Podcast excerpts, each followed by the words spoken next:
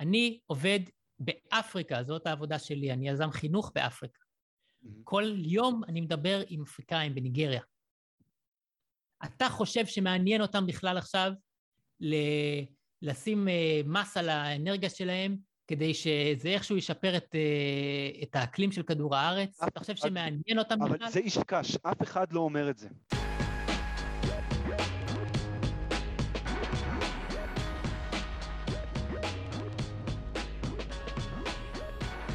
צריכים אולי להגיע לזה שאחת הסיבות, שאחד הדברים שמאשימים, ואני רחוק מלהאשים אותך בכדבר, אני, אה, אה, יש לי הרגשה דווקא שאתה בכלל לא קשור לדברים כאלה, אבל היו מכחישי אקלים שידעו שהם מקבלים אה, כסף מחברות של דלקים מאובנים, ו... איפה מקבלים את הכסף? כל הזמן אומרים לי, מי שילם לך? לא, אתה אולי קצת פראייר. שלום וברוכים הבאים לחלק ב' של עימות האקלים בפודקאסט האורבניסטים, הפודקאסט שלא רק מנסה להעביר לכם זמן בפקקים, אלא גם לדבר על משבר האקלים, לפחות הפעם. לכל השומעים החדשים שמגיעים מקבוצות הטלגרם של עידן, הגיעו הרבה לשמוע את חלק א', אז קודם כל היוש, ממליץ לשמוע גם פרקים אחרים של הפודקאסט, אולי תמצאו אותם מעניינים. רציתי, לפני שמתחילים את החלק השני של השיחה, אה, עם עידן לוי, אה, עימות האקלים הגדול. אה, החלק השני מתרכז במה צריך לעשות עם משבר האקלים, אנחנו מבקחים, מה שווה, מה כדאי ברמה הלוקאלית וברמה הגלובלית, מדברים על כל מיני מקרי בוחן מהעולם, כל מיני מדינות, העבר, ההווה והעתיד. אני רוצה אבל להתחיל דווקא, אני, זה משהו שהוא מאוד לוקאלי, לא דיברתי איתו בשיחה ואני לא יודע מה עידן היה מגיב עליו, מוזמן לכתוב לעידן. והנושא הזה קשור לנושא הראשי של הפודקאסט, שהוא תכנון עירוני ותחבורה. אה, ניקח אתכם לפרק 20, אני ואלעד, אה, אלעד אלפסה, אנחנו מדברים על ההיסטוריה של הצעות לרכבת תחתית בתל אביב, ואנחנו מדברים על זה שמשנות ה-90 והלאה, כשנתיבי איילון נסללים, ונחל איילון מתועל לתעלת בטון ביניהם, ובשנות האלפיים גם מסילות של רכבת ישראל מונחות שם, הכל בתוך העמק הצר הזה, והוא הופך להיות השטח הכי קריטי במטרופולין גוש דן. ו... אמ, עם כל הבעייתיות שיש לך שם נחל עמוק, אה, עם המון תשתיות והרכבות והנתיבי איילון, ובעצם היום זה צוואר הבקבוק הכי גדול במדינה לפיתוח תחבורה בין-עירונית אל תוך תל אביב וגוש דן. אה, הפרויקט הראשי שצריך לקרות שם זה הנחת מסילות נוספות באיילון, אה, שזה מדברים עליו כבר לפחות 20 שנה, אם לא 30 שנה, שזה יאפשר להגדיל את תדירות אה, הרכבות, הפרבריות, לערים הקרובות, לחיפה גם, לבאר שבע, ולהשלים שירות מהיר מהקשת של כפר סבא ורעננה, ועוד המון המון המון דברים. רכבת ישראל בעצמה אומרת שרק מסילה רביעית תאפשר להכפיל את כמות הרכבות שעוברות באגן איילון בשעה. למעשה להכפיל את הנפח של אנשים שנכנסים לתל אביב או למטרופולין גוש דן ברכבת. המון. ולמרות שזה ידוע למקבלי ההחלטות כבר לפחות 20 שנה, המדינה דוחה ודוחה את הנחת המסילה הרביעית, שכבר ברור שלא רק שצריך מסילה רביעית, אלא גם צריך כבר חמישית ושישית. ואלה כרגע מתוכננות לעבור במנהרות סופר אקסטרה יקרות, שבספק אם ייבנו אי פעם. ואם נסתכל דווקא מה קורה לאחרונה, זה שדווקא לפני עשור נסלל מה שנקרא הנתיב המהיר לאורך הכניסה לאיילון מכביש אחד.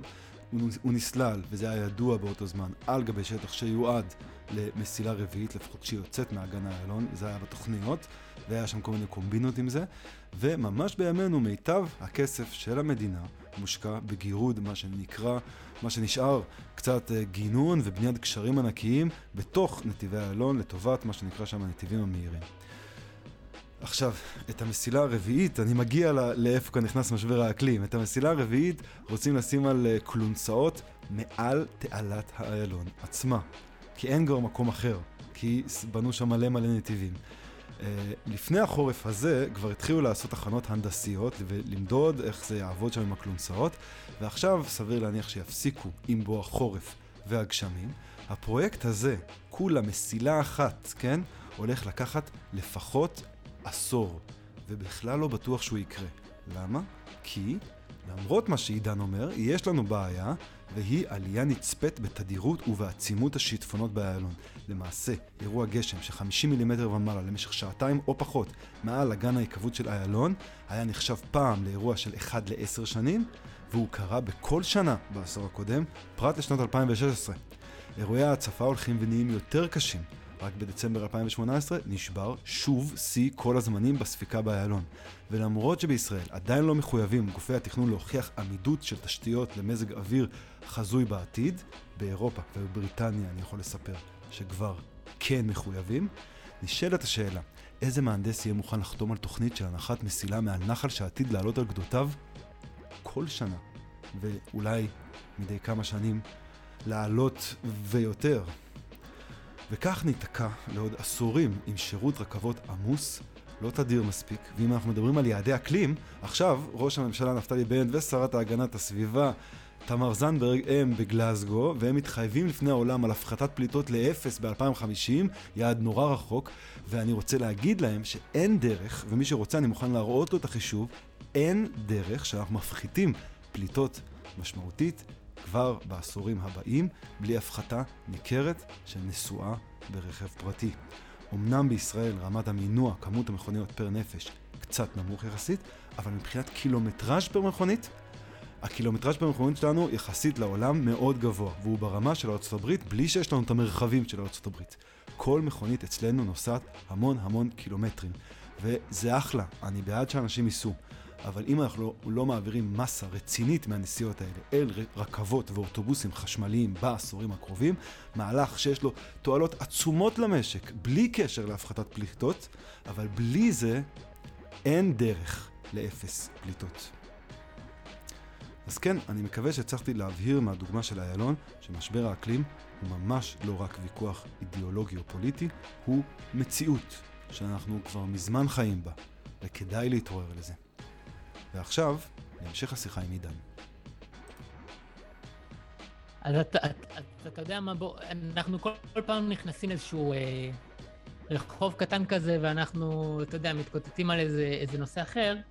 אה, בוא, אני, אני, אני רוצה לזקק קצת את, ה, את, את המסר שלי. המסר שלי הוא, יש שינוי אקלים, אין משבר אקלים,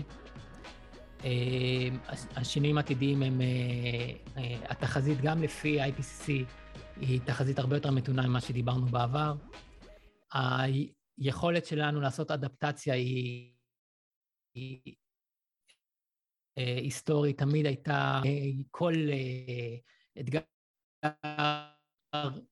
שהיה לפנינו והצלחנו להמשיך לשגשג ולפרוח. אני צופה שזה ימשיך להיות ככה, ואתה אמרת שהיום ההסכמה היא שצריך לשים 50 אחוז על אדפטציה, 50 על מיטיגציה. פעם אסור היה לדבר על אדפטציה, אפרופו אמרת, המחנות זזים בעמדות. אז פעם אסור היה לדבר על אדפטציה, רק על מיטיגציה. מיטיגציה זה אומר שאנחנו נמנע את השינוי. אדפטציה זה אומר שאנחנו נערך אל השינוי. אז יפה, אז עכשיו אתה אומר אנחנו ב-50-50. אז הגישה שלי היא שזה צריך להיות 90-10, אבל ה-10 זה בכלל לא על מיטיגציה, זה על טכנולוגיה. כלומר, אה, לתת למדענים לפתח לנו את הפתרונות הבאים, כי אני אה, אה, חושב שהפתרונות שמדברים עליהם היום הם, אה, הם די מגוחכים, כלומר ה-renewables... אה, בוא נדבר על renewables, ש... בוא נדבר על renewables. אכפת לך, אבל אם אני רגע אגיד אה, מילה לגבי renewables? יאללה. תשמע, אני שמעתי אה, גם את פרופסור יונתן דובי מקפיד להגיד לגבי האנרגיות המתחדשות שהן לא אמינות. הבלתי אמינות. הבלתי אמינות. Unreliable, unreliable. עכשיו אני אגיד לך משהו שאני חושב ש... שוב, אה, אה, אה, אני גם, אני את התחום הזה גם למדתי, למדתי גם הנדסת PV, אני ספציפית מתעניין במיוחד בעניין של בנייה ירוקה באיך משלבים פאנלים סולאריים בסביבה הבנויה, גם על זה עשיתי את התזה שלי. ואני אגיד לך משהו שהוא פשוט ככה, אנרגיות מתחדשות יחליפו את אנרגיות דלקי המאובנים, כך או כך. השאלה היא רק זמן. השאלה היא האם אנחנו עכשיו נותנים לזה בוסט ממשלתי כדי שזה יקרה יותר מהר, או שזה יקרה מעצמו, פשוט זה עלול לקרות מבחינת הדינמיקות של משבר האקלים מאוחר מדי. הסיבה שהם יעשו את זה, זה בגלל שהן טובות יותר וזולות יותר. רוח אה, סולארי, ואפשר גם לדבר על גרעין בצד, הם אנרגיות טובות יותר וזולות יותר, ולכן הם יחליף, עכשיו הרטוריקה לגביהם, רטוריקה כזאתי, שאגב, אני לא מבין למה פרופסור יונתן דובי, שאני מבין שהוא אה, כן, הוא, הוא, זה, אה, זאת אומרת, התחום הזה של פיזיקה, כימיה תיאורטית, התחום הזה של אה, איך בדיוק פאנל סולארי עובד, צריך להיות התחום שלו. הוא, הוא למשל, שמעתי אותו אומר בפודקאסט של גדי טאוב, הוא אומר שאין התפתחויות בתחום הזה. עכשיו, וואלה, תספר את זה לחברת סולאר אג' הישראלית, שפיתחה אה, דרך, אה, לא חייבים להיכנס בדיוק לאיך זה עובד, אבל אה, התפוצצה בנסדק, עשתה מיליון, מיליון כסף, מסכן, הבעלים אה, מסרט מטכ"ל כזה, אייל סלע, אני חושב קוראים לו, נפטר לא מזמן מסרטן, אבל הם פיתחו אה, משהו שמאפשר להפיק מאותה מערכת סולארית יותר חשמל ממה שהיה ניתן קודם. אז להגיד שלא היו התפתחויות, יש, יש מיליון התפתחויות בתחום הזה. אה, מאוד מוזר. רגע, ההתפתחות היא ברמת הפאנל או ברמת האינוורטור של הפאנל? האינוורטר, הסולאר אד זה אה, אינוורטר, ברמת המערכת. הוא דיבר על הפאנל. תשמע, גם בפאנלים, על... גם בפאנלים יש התפתחויות. למשל, אה, היום כבר... אפשר, אפשר לשחרר הרבה רכיבים במערכת. אני מדבר מה הטכנולוגיה שיש לנו כבר, אה, אני לא יודע, אני חושב עוד מעט, מאה שנה מאז שפיתחו את העיקרון הפולטו-וולטאי, אה, האם שם אנחנו רואים פריצות דרך מעבר לאופטימיזציות ושיפורים? אה, האם יש טכנולוגיה חדשה? אתה יודע, זה, זה מצחיק אותי תמיד שאומרים, זה מצחיק אותי תמיד שאומרים שפאנל סולארי, היעילות שלו היא 20 אחוז, 20 אחוז, והיא לא תעלה הרבה יותר מזה. כן, אפשר, יש התפתחויות שכזה שמים אותו שהוא גם יוכל לקלוט חשמל מהקרקע ולא רק מהשמיים, וזה מעלה אותו בקצת בקצת, אבל זה הכל בסדר. אף אחד לא אומר שהיעילות של מנוע בנזין של אוטו היא 10 אחוז. זאת אומרת, מנוע בנזין של אוטו הוא 90 אחוז תנור. וכל חתול יודע את זה, ועשרה אחוז אה, הוא באמת מפיק אנרגיה שמזיזה את האוטו, אבל אף אחד, הסיפור הזה של יעילות אנרגטית קצת מבלבל, קצת מבלבל. רגע, לא, אבל, אבל יש הבדל גדול, נכון? מישהו הכריח אותך לקנות אה, את המנוע בנזין הזה? זה הדבר היחידי לא, שיש לי. לא, תקנית אותו. לא, תקנית אותו כי זה הכי טוב שיש, נכון? זה יותר טוב מסוס. כלומר, אם היה לך סוס, היית עובר לזה, נכון? תשמע, יש, יש סיפורים על זה שהרכב החשמלי כבר יכול להיות קודם, כי בדיוק כמו הפאנלים סולאריים, גם הוא הומצא כבר בשנות ה-40. אמרנו בלי קונספירציות, אז בלי קונספירציות. לא, זה לא אה, קונספירציות, הרכב החשמלי הומצא קודם, זה לא, זה לא קונספירציה. אה, הומצא, נכון, הוא היה לפני הבנזין, אין בעיה. אבל אני אומר, אם היה לך סוס, היית עובר לבנזין, נכון? חד משמעית. היית עובר. יפה. אז אם היום אתה מקבל חשמל פאנל, שלך... פאנלים סולאריים היום הם אה, הם, הם זולים יותר, זאת אומרת, ובמיוחד עכשיו כשיש לך גם אגירה זמינה. אני הגירה זמינה זה סיסמה, אבל בסדר. אה, אה, אתה בעד שוק חופשי? אז, אז כרגע השיגו, השיגו 17, 17 אגורות לקוטש אה, סולארי פלוס אגירה במכרזים האחרונים, שוק חופשי, יפה. לעומת, לעומת גז שעולה לנו בערך 35 אגורות. לא, הוא לא היה 35, הוא עולה, אם אני לא טועה, 24 או משהו כזה. אבל בסדר, אוקיי, לא משנה, אני לא אתווכח על האגורות.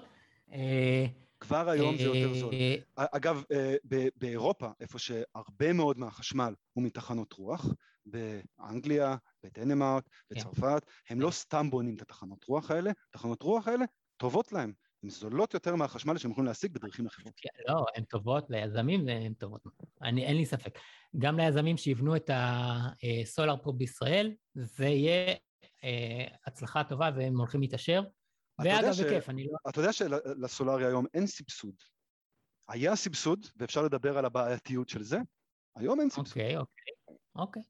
תשמע, אם אין סבסוד, וסבסוד, אגב, זה, יש סבסוד ישיר, ויש סבסוד עקיף, ואנחנו יכולים לדבר על מה זה סבסוד עקיף, אבל אה, אה, ב- באירופה, שיש sunset של subsidies אה, על טורבינות, אז מפסיקים לו טורבינות. וזה מה שקורה עכשיו בגרמניה, וזה מה שקורה עכשיו בים הצפוני. אמ, בים הצפוני, אה, בים הצפוני יש בום של תחנות רוח, גם בגרמניה וגם, אה, סליחה, גם באנגליה אני מדבר, וגם בסקנדינביות. בום של אה, תחנות רוח. מסובסד או לא מסובסד? לא מסובסד. לא, לא מסובסד. זול יותר מאשר החלופות. טוב, אני מכיר שזה לא ככה. ושאתה היום יזם, שאתה, שאתה מקים טורבינה, אז מובטח לך מחיר. ומובטח לך שההולכה, שהיא מרכיב לא פחות יקר מההפקה, אה, היא לא עליך. כלומר, מישהו הולך להתחבר לטורבינה שלך. והוא גם, גם ישלם לך אפילו אם הוא לא מושך את החשמל, כי הרבה פעמים האנרגיות המתחדשות היא מביאה אותך את האנרגיה כשאתה לא צריך אותה, ואתה לא יכול לספוג את זה, כי אתה תשרוף את הרשת. רשת חייבת להיות מוזנת כל מילי שנייה.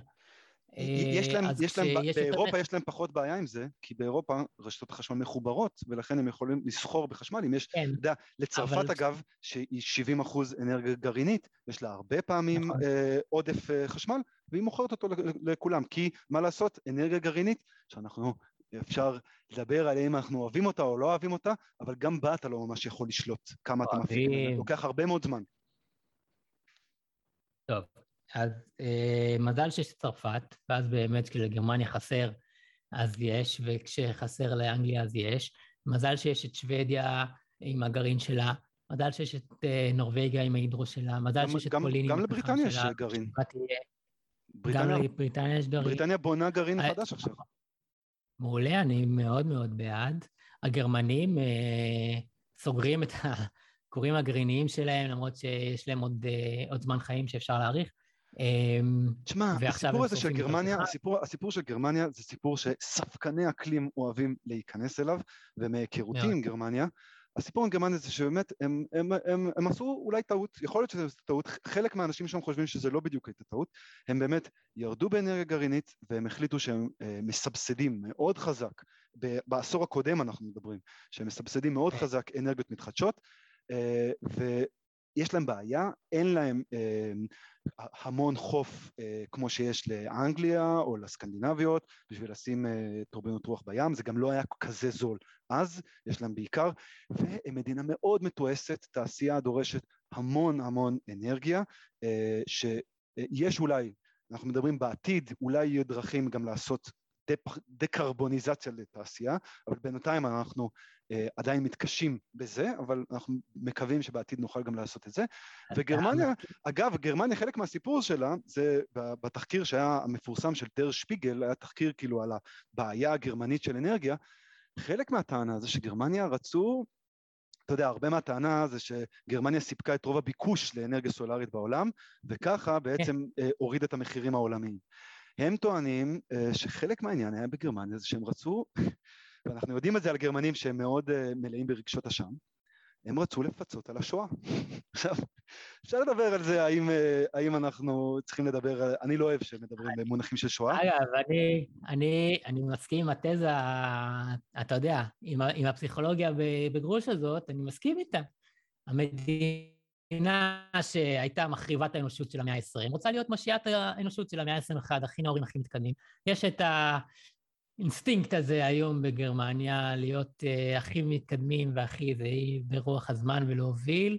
אה, אבל אוקיי, זה באמת, זה, זה, זה פסיכולוגיה בגרוש. אני חושב שאם uh, אנחנו רוצים לדבר באופן יותר רציונלי על מה שקרה בגרמניה, הם קפצו מהצוק. וזה נראה רע מאוד, uh, אתה יודע, לשיטתי, זה שיט שואו מוחלט, מה שקורה עם המעבר האנרגטי של, של גרמניה. זה לא רק אני אומר, אומר את זה משרד מבקר המדינה שלהם שהוציא דוח דרקוני ממש על, ה, על, על מה שקורה שם. אמ, אה, אנחנו התחלנו ללמוד אה, הנדסת סביבה, אני התחלתי 2009, אתה 2010 בטח, נכון? משהו כזה, כן. אז, אז הבון טון בעולם הסביבה היה, זה, זה, זה נשמע הזוי, אפרופו תחזיות לעתיד, כן? ופרדיקציות. אז הבון טון היה פיק אויל. אנחנו, כל הפוסילים, הכל נגמר לנו, עוד רגע לא יהיה אנרגיה, נשב בחושך. אה, מה נעשה, מה נעשה? אני חושב שכבר פיקו התחיל לדוח בתקופה הזאת, אבל כן, זה עדיין היה, זה עדיין היה, זה עדיין היה. אה, אתה יודע מה, אז קח איזה חמש שנים אחורה, זה היה כאילו הסיפור. הכל נגמר לנו. היה, היה. club. עוד, שלא להתחיל איתם. אמרת בלי קונספירציה, אז אני מתאפק. אז אה,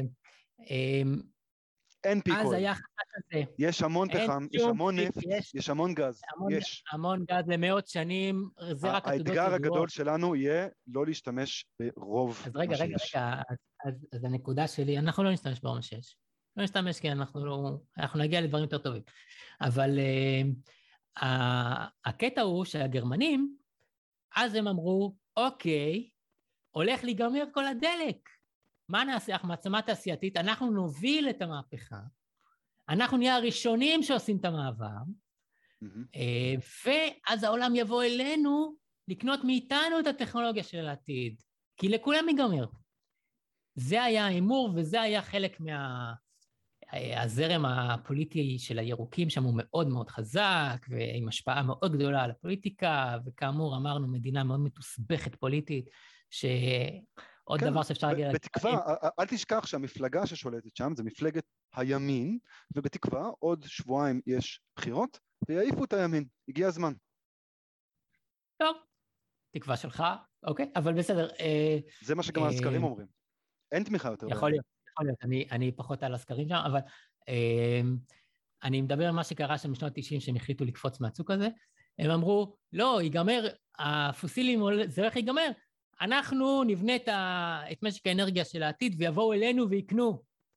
וכמובן לעשות את זה עם טכנולוגיה פרימיטיבית ולא מוכחת, שמעולם לא, לא, לא נוסתה ב scale של solar wind. אה, אז עוד היה להם גרעין של 25 לדעתי אחוז מהחשמל היה מגרעין. אגב זה לא שנות ה-90, ה Energiewende, התוכנית שלהם זה 2010, זה, זה הזמנים. כן, כן, כן, נכון, אבל הם התחילו עוד קודם עם ה... הם, הם, הם התחילו עוד לפני זה. אה, אז מה שקרה בפועל זה בכלל לא זה, כן? ואז הגיעה מהפכת ה fracking, ואז העולם פתאום גילינו, אה, לא רק שאין פיק אוהל, לא, לא הולך להיות פיק אוהל מאות שנים כנראה, כן? ויש לנו פחות או יותר כמה אנרגיה פוסילית שנרצה, לכל הצרכים העתידיים שלנו 100-200 שנה קדימה, זה רק מה שאנחנו יודעים למצוא היום, אתה יודע, מוכח, ועוד לא גירדנו פרומיל מקליפת כדור הארץ, וסין התעוררה באותו זמן, והיא הפכה להיות המרכז התעשייתי של העולם, וכל מה שהגרמנים חשבו, אנחנו הולכים לייצר, אנחנו הולכים להיות המרכז של הדרינטק, לא, עכשיו אתה רוצה פאנל, אתה קונה את זה מסין בכלל, כן? כמובן במחירי רצפה וזה וזה, אפשר לדבר על בעיות, אה, איך מייצרים פאנלים היום ואיך עושים את זה במקביל לג'נוסייד וכו'. אז... אה, מה, אתה רוצה אה, לדבר על זה? כן, תשמע, יש בעיות, יש בעיות. אני, אני, אני לא רוצה לצלול לזה עכשיו. אני רוצה להגיד, הגרמנים קצו מהצוק. ואחריהם עוד הרבה מאוד אירופאים, מטורללים יותר ופחות, כן? אם תשאל אותי, אה, אני שמעתי, אני שמעתי את יונתן דובי מדבר על חברים שלו עם וילות, בתקופה שסבסדנו סולארי בארץ, שמי אה, אה, שייצר חשמל סולארי קיבל מעל שני שקל לקוטש, כשהמחיר של קוטש אנחנו יודעים הוא באזור ה-50 אגורות לצרכן, ואין ספק, אין ספק שזו אותה טעות, אין ספק, צ... אם כבר רוצים לסבסד, סבסדו את זה שעיריות מקומיות ישימו אה, גג ושהעירייה תרוויח, לא שסתם אנשים שיש להם גג ירוויחו. זה, אין ספק, היה טעות, צריך ללמוד מטעויות. היום לא אבל, היום זה לא רלוונטי. היום אין סבסוד, אין, אין כלום. המחירים שהסולארי מגיע אליו, זה בגלל שהמחירים של הסולארי צנחו. אוקיי, לא מסכים, כן? כי יש הרבה סבסוד עקיף, אבל אנחנו ניכנס לזה. תשמע, מבחינת אה, סבסוד עקיף, אז אנחנו צריכים גם לדבר על הסבסוד עקיף של דלקים פוסיליים, לא רק בישראל, אלא גם בעולם. דבר, דבר, אין בעיה, בשמחה. אבל אני רוצה להגיד לך את הקטע של מה שקרה בגרמניה ובשאר המקומות בעולם, שהלכו, אה, מה שאני קורא לו full retard על הסיפור הזה. שזה, בעיקר אפשר לדבר על גרמניה, כן, אפשר לדבר עוד. על קליפורניה, אפשר לדבר על דרום אוסטרליה, ויש עוד כמה נקודות אה, אה, בעולם.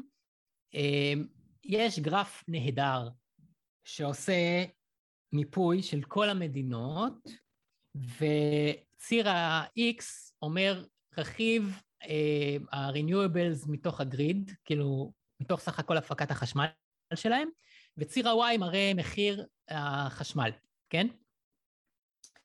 והוא מעביר שם קו, אה, זה מגמה. ככל שאתה נע ימינה יותר על ציר ה-X, כלומר, יש לך יותר רכיב מתחדש ברשת החשמל שלך, מחיר החשמל עולה. עכשיו, הכי גבוה למעלה בפינה, ברבעון הימני העליון, איפה שיש הכי הרבה renewables והמחיר הכי גבוה, יש לך את גרמניה ולידה את דנמרק. הם אחת והשנייה הן מתחלפות בפוטו פיניש על מחיר החשמל הכי גבוה בעולם. בגרמניה, אם אני זוכר נכון את הנתונים, מחיר החשמל הוכפל בעשור האחרון, ולפי דוח מבקר המדינה שלהם, זה משרד מבקר המדינה, זה, יש להם משרד ממשלתי רק לזה, הם איבדו שליטה על היכולת לרסן את המחיר. הם כאילו locked in לתוך הדבר הזה, והמחיר ימשיך לעלות. כן, כי הם בעיקר בשביל מדינה כזאת גדולה, הם לא השקיעו בגרעין, החלטה שלהם, הם אגב משלמים כולה פי שתיים מהמחיר שאנחנו משלמים, הם, הם משלמים בערך שקל לקוטש, זה מה שהם משלמים היום, שקל לקוטש. החלטה? הם סוגרים כורים. רק למי שלא יודע, כור גרעיני זה האנרגיה הכי אינטנסיבית שאתה יכול לייצר ליחידת שטח, והיא לא עושה פליטות uh, פחמן דו-חמצני. שאם אתה מוטרד מהאקלים... פליטות פחמן דו-חמצני מאוד נמוכות. אפסי, נו. אפסי. ואם אה, אה, זה מה שמעניין אותך, האקלים, אז, אז זה הגולדן סטנדרט. כי אתה לוקח הכי... אקלים וסביבה. כי אתה לוקח הכי פחות שטח, ושטח לוקחים מהטבע. אתה לא לוקח מעצמך שטח, זה שטח שאתה מפקיע מהשטחים הפתוחים שלך, ש, שהם זמינים, אתה מפיק אליו הכי הרבה אנרגיה ליחידת שטח, זה בסדרי גודל, כן? אה, ביחס ל-renewables, ואתה לא פולט אה, גזי חממה. הבעיה שלך, אגב, אם אתה רוצה לדבר על שטח, אם אתה רוצה לדבר על שטח, אז אנרגיה גרעינית, הבעיה שלך זה שמסביב לתחנה גרעינית יש לך לפחות עשר מייל של אזור, אה, של אזור סכנה, ש, שהוא בבעיה. לפעמים כן אנשים גרים שם, אבל זה בעיה. ואם עכשיו תגיד לי שלא היו הרבה תאונות, על הכיפאק, לא היו הרבה תאונות, היו רק מעט תאונות. הבעיה עם תאונות גרעיניות זה שכשהן קורות אז הן נורא גדולות והן עושות בעיות מאוד רציניות. אה, אני אגב בעד, אני בעד אנרגיה גרעינית, אני לא בטוח שהיא מתאימה לישראל, אה, אבל באופן עקרוני ברור שאני בעד, אני לא, אבל אתה יודע, גם להגיד בישראל אין תנועה אנטי גרעינית, לישראל יש לפי שמועות נשק גרעיני והדברים האלה קשורים, ישראל יכולה לפתח ויש מקום בתוכניות לאנרגיה גרעינית בישראל, אני אישית חושב שזה לא נכון, מכיוון שישראל נמצאת בנקודה שבה היא יכולה לעשות מעבר ל-renewables מאוד חלק, מכיוון שצריכת החשמל בישראל היא יחסית נמוכה, בעיקר בגלל שאנחנו לא צריכים לחמם, כי חימום זה צרכן האנרגיה הכי גדול, ומכיוון שסולארי, שזה דבר מאוד 아, אה, פשוט יחסית, אפשר... מה זה? לא נכון, התפלה. התפלה זה לא פחות מחימום. אין לך אה, חשמל, אין לך מים. מה אתה מדבר? זה קירור... לגבי התפלה, לגבי התפלה... זה, זה נושא שאנחנו גם התעסקתי בו בפודקאסט, אין ספק שצריך התפלה, אין ספק שצריך, התפלה זה לא קסם, צריך לרסן התפלה. Uh, צריכת החשמל של ההתפלה בישראל, היא, בסך הכל, אם אני זוכר את הנתון, זה בין 2 ל-3 אחוז היום, זה בסדר, גם עם זה אפשר לשרוד. בסדר, אני רוצה שיהיה חשמל כל הזמן. יהיה לך חשמל כל הזמן, אף אחד לא אומר לך שלא יהיה לך לא, חשמל כל הזמן, להפך, החשמל יהיה... החשמל יהיה רק יותר, אם אנחנו כן מתייחסים לזה שיש התחממות גלובלית ויש בעיות, אז אה, מערכת דיגיטלית יותר, חכמה יותר, רש, רשת חשמל מבוזרת יותר, היא יותר בטוחה מאשר מערכת חשמל ריכוזית, שבה יש לך רק איזה תחנה פחמית או תחנה גרעינית שמייצרת לך את רוב החשמל, שבה כשל אחד שלה משבש לך את הכול. אתה מדבר בתיאוריה, עומר, אתה לא מדבר על משהו שמישהו עשה אי פעם. אתה רוצה שאני אעשה את הניסוי הזה על עצמי? לא רוצה. אין, ממש אין... לא רוצה. אני גם, אתה יודע מה, אפילו אם זה עובד, אני לא רוצה את זה.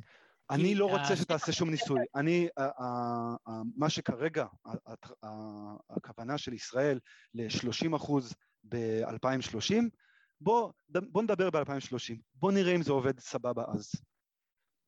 עומר, אתה קראת את הדוחות של משרד התשתיות? שמה? על איזה שטח אנחנו צריך להפקיע לטובת הסיפור הזה? אני מכיר את החישובי שטחים, ואני רוצה להגיד לך שמבחינת שטחים, לא מדובר בשטחים, ואני גם אמרתי לך שאני מכיר את הנגב, אני ממש תשאל את חברים שלי, אני מכיר כל אבן. ואני חייב להגיד לך ששילוב של פיתוח, ואתה יודע, אני מתעסק בפודקאסט בדרך כלל בתכנון, שילוב של פיתוח הנגב עם סולארי, ואגב, רק 50 אחוז בערך, כן? כי יש, אנחנו יודעים שבערך 50 אחוז, או אולי 40 אחוז, בין 40 ל-50 אחוז אפשר לייצר על גגות בתוך השטחים הבנויים, ישירות לרשת החלוקה, יש לזה יתרונות עצומים, יש לזה יתרונות עצומים. רגע, 40 אחוז ממה? 40 אחוז מצריכת החשמל, זה לפי מכון דשא של חברה הטבע, שעשו ניתוח GIS של גגות, 40 אחוז אפשר לייצר רק על גגות. ואז... זה לא מה שהתשתיות אומר, ממש לא. אפשר לפתוח את הדוח שלהם. הם עשו ניתוח לפי יעד של 30 אחוז הפקת חשמל. 30 אחוז זה היה היעד הקודם, נכון? היום עכשיו יש לנו את זנדברג שהיא רוצה 85, נכון? אם אני לא טועה, משהו כזה? הם, הם מדברים עד, 2000, עד 2050. אני חושב שכל מה שמדינות אומרות עד 2050 זה לא כזה רלוונטי. 2030, עשור, אולי אפשר לדבר. זהו, אני מדבר איתך על עבודת מטה מקצועית שנעשתה במדינת ישראל במשרד התשתיות, שזה הגוף הממונה. תשמע, כבר הפקת... דוקטור נורית גל מרשות החשמל הסכימה להתראיין אצלי בפודקאסט, היא עשתה עבודה ברשות החשמל לגבי היתרונות של שילוב סולארי והגירה. שמעתי את כל, ה... את כל השפיל שלה. אני גם הייתי בזום עם נורית מה, גל של שעתיים. רגע, קונספירציה? קונספירציה ברשות לא. החשמל? לא. אז מה? מה קשור? מה זה הקונספירציות כל הזמן? אנחנו מדברים פה על נתונים ומדע, מה קשור? נו, אז אני שואל, מה זה שפיל? מה זה שפיל? זה דוקטור שעובדת ברשות החשמל. אוקיי, היא גם אומרת באופן מאוד ברור, לא, מדינת ישראל לא תהיה 100% renewables, כמובן שלא. אה, זה לא כזה משנה לי 100% renewables, השאלה היא באיזה מהירות אנחנו עושים את המעבר. אני אישית מאמין שאנחנו, אה, אתה יודע, לך מותר להיות אופטימי טכנולוגי, אני גם מאוד אופטימי טכנולוגי. אני חושב ש... יהיה אופטימי, אני חושב שאתה שם את כל הז'יטונים על הטכנולוגיה הלא נכונה, על חשבון הסביבה, כי אתה הולך לקחת שטחים מהטבע בשביל לרצף אותם בזכוכיות. מה שעושים היום ברמת הגולן זה שערורייה שאחד מן... אני הולך להחזיר שטחים, כי יש לך את התחנות, גם התחנות גז וגם התחנות פחם שהן על הים, השטחים הכי uh, valuable שיש לנו במדינה. לא, אני רוצה לא לקחת אותם בחזרה. אתה לא יכול לוותר על אף אחת מהתחנות האלה. אני מקווה שבעתיד כן. אני מקווה שבעתיד כן.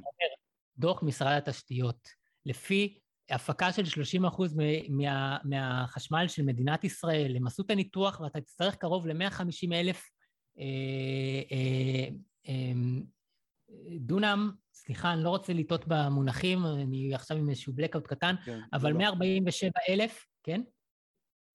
אה, דונם לדעתי, תתקן אותי אם אני טועה, אני לא זוכר. כל המדינה היא בערך 22 מיליון דונם. הנגב עצמו הוא בערך 60 אחוז מזה, נגיד 13 מיליון, 14 מיליון דונם. אוקיי. Um, אני, אמצא את זה. Um, בכל מקרה... השטחים מהנגב, אנחנו מדברים על משהו כמו אחוז או שתיים. עכשיו, אני מכיר את זה שאוהבים לדבר על התחנה המסכנה הזאת אה, עם התחנת ה-CSP, ה-concentrated, זה שעובדת עם מראות ליד אשלים. אוקיי, זו תחנה שקיבלה סבסוד בטכנולוגיה שהיא טכנולוגיה ניסיונית. יכול להיות שהניסוי הזה לא היה מאוד טוב. בכל העולם הטכנולוגיה הזאת הקרנה יורדת, מכיוון בעיקר שהפוטו-וולטאי פשוט אה, נהייתה הרבה הרבה הרבה יותר זולה. אנחנו לא מדבר, זה לא מה שאנחנו נראה אה, בארץ, אנחנו נראה שדות סולאריים, שאגב, יש היום פיתוחים שאפשר לשלב בהם חקלאות, יש לנו עוד בעיה סביבתית בישראל של אובדן קרקעות ומדבור, זאת אומרת קרקעות נשטפות, שינויי האקלים יגבירו את הבעיה הזאתי, מכיוון ששיטפונות חזקים נוטים לשטוף קרקע ואז הקרקע נעלמת, זה בערך הדינמיקה של מדבור. אתה יכול לשלב, במיוחד בספר המדבר, באזור באר שבע, אתה יכול לעשות שילוב מאוד טוב של סולארי, חקלאות, שגם ייתן לך סטביליזציה של הקרקע וגם ייצר לך חשמל וגם תוכל ליישב את האזור הזה, האזור הזה יקבל אנרגיה, תוכל ליישב אותו וזה הפיתוח של מטרופולין באר שבע. יש לנו כאן trajectory מעולה לעתיד וזה trajectory שבו אנחנו יכולים גם אחר כך באמת לקחת את התחנות נפט אה, בחופים ואת התחנות גז שנמצאות קרוב למרכזי אוכלוסייה ולהחזיר אותם לאנשים. זה, זה עתיד שהוא טוב אה, יותר. לא, נתתי את הנתונים. תוך משרד התשתיות טוען שפוטנציאל, אה, שאם אנחנו רוצים להגיע ל-30 אחוז הפקה של החשמל, לא נעשתה עבודת מטה על יותר מזה בישראל. אוקיי? אז כל מי שמדבר על יותר מזה, לא יודע מה הוא מדבר. שאגב, אה, כשאני מדבר על... כשאני עשיתי שיחות עם אנשי המקצוע במשרד התשתיות, הם אומרים, אוקיי, עשינו את העבודה על 30 אחוז, אבל בפועל לא יהיה בישראל יותר מ-17 אחוז בגלל הרבה מאוד סיבות, כן?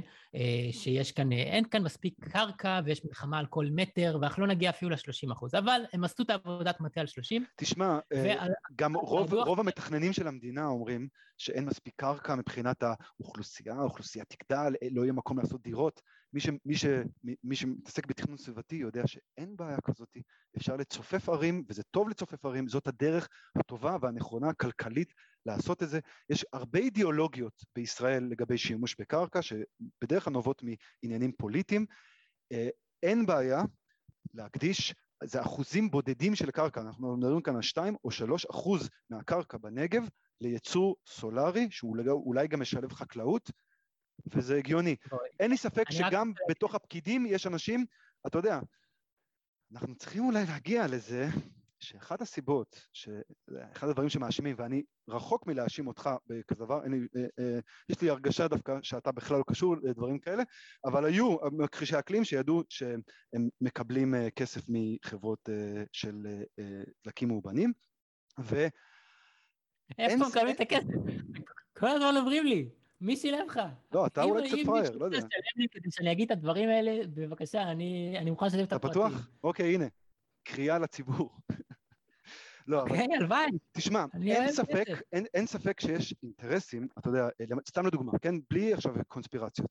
אה, יש מה שנקרא חברת הפחם הלאומית, שזה חברה שהיא אגב ממשלתית, כן? ש, שאחראית על להביא את הפחם.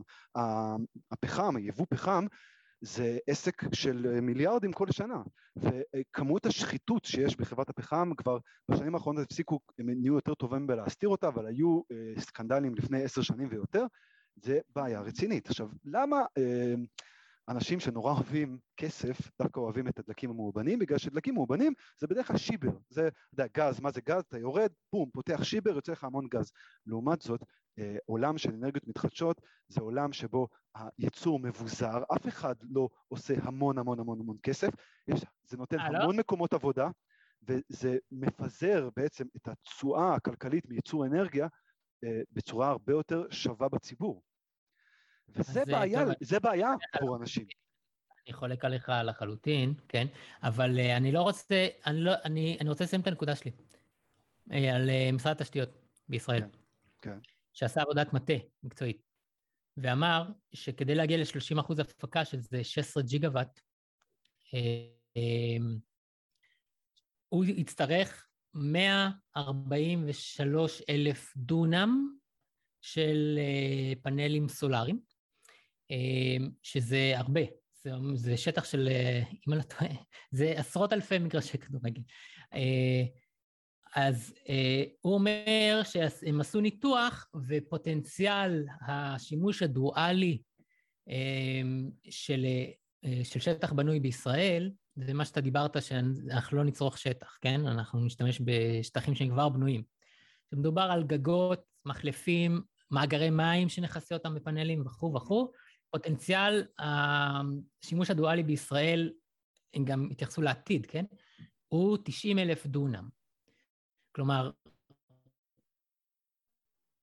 זה ייתן לך חלק מהיעד, וכדי להגיע ליעד של 30 אחוז תצטרך עוד 53 אלף דונם, וזה כבר שטחים פתוחים, אוקיי? וזה אכן אה, שטחים שתצטרך להפקיע מהטבע, מהטבע. עכשיו, אתה חושב שאם אתה תגיע ליעד הזה, אז אתה תוכל להוריד תחנות כוח? אתה לא תוכל להוריד תחנות כוח, כי זה, זה הבעיה עם, עם אנרגיה מתחדשת. היא לא רציפה. היא לא רציפה, ואתה חושב שאתה יכול לפתור את זה עם הגירה, אז כל המחיר הנמוך הזה שאתה מדבר איתי על פאנל... המחיר הנמוך זה כולל הגירה. המחיר הנמוך לא, כולל הגירה. המכרזים החדשים זה כולל הגירה, תסתכל על המכרז, נסגר עכשיו בדימונה, 17 אגורות לקוטש, כולל הגירה. זאת אומרת, זה, מי, ש, מי שיזכה במכרז הזה מתחייב שהוא נותן אה, לרשת החשמל חשמל מתי שהיא רוצה, הוא צריך לדאוג להגירה. אוקיי, אז אתה עשית שיחה עם, אה, עם נורית גל? נעשה אותה בקרוב. אוקיי. היא, היא יודעת להסביר גם מה מגבלות ההגירה, היא גם אה, אופטימית בקטע הזה, כן? אה, הרבה יותר ממני, אבל היא גם מודעת לכך שהגירה זה עניין אה, מסובך מאוד. למה? כי אתה אולי יודע להפיק 30 אחוז, אבל בשביל זה אתה צריך הגירה. ובשביל שההגירה יהיה בחשמל, אתה צריך גם להפיק את החשמל וגם להטעין סוללות, ואז כשאין את החשמל, הסוללות ייתנו, ואז הן מתרוקנות. כלומר, לא יספיק לך השטח שאתה מתקין פה, אתה צריך עוד שטח. צריך להפיק עוד ועוד ועוד, ואתה נכנס למין מרוץ כזה. עכשיו, מה שלא משוקלל פה במחיר שאתה נותן לי, זה עלות הקרקע. מה שלא משוקלל פה זה עלות הגריד. מה שלא משוקלל פה זה עלות הייצוב של הגריד, שזה המרכיב אולי הכי יקר שיהיה פה.